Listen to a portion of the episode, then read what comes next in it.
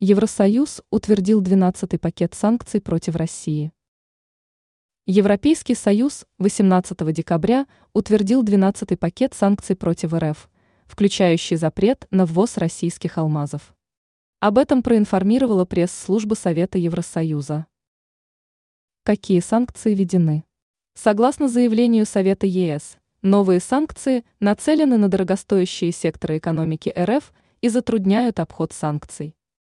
Введен запрет на импорт из России ювелирных алмазов, железных чушек, алюминиевой и медной проволоки, алюминиевой фольги, труб и трубок разного диаметра, а также жиженного пропана с переходным периодом в 12 месяцев.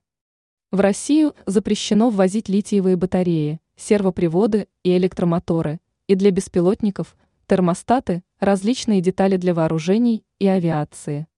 Также санкции – предусматривают введение новых экспортных ограничений на продукцию и технологии двойного назначения. В черный список по России внесены 140 физлиц и организаций. Кроме того, российским гражданам теперь запрещено занимать руководящие должности в связанных с криптовалютами европейских компаниях.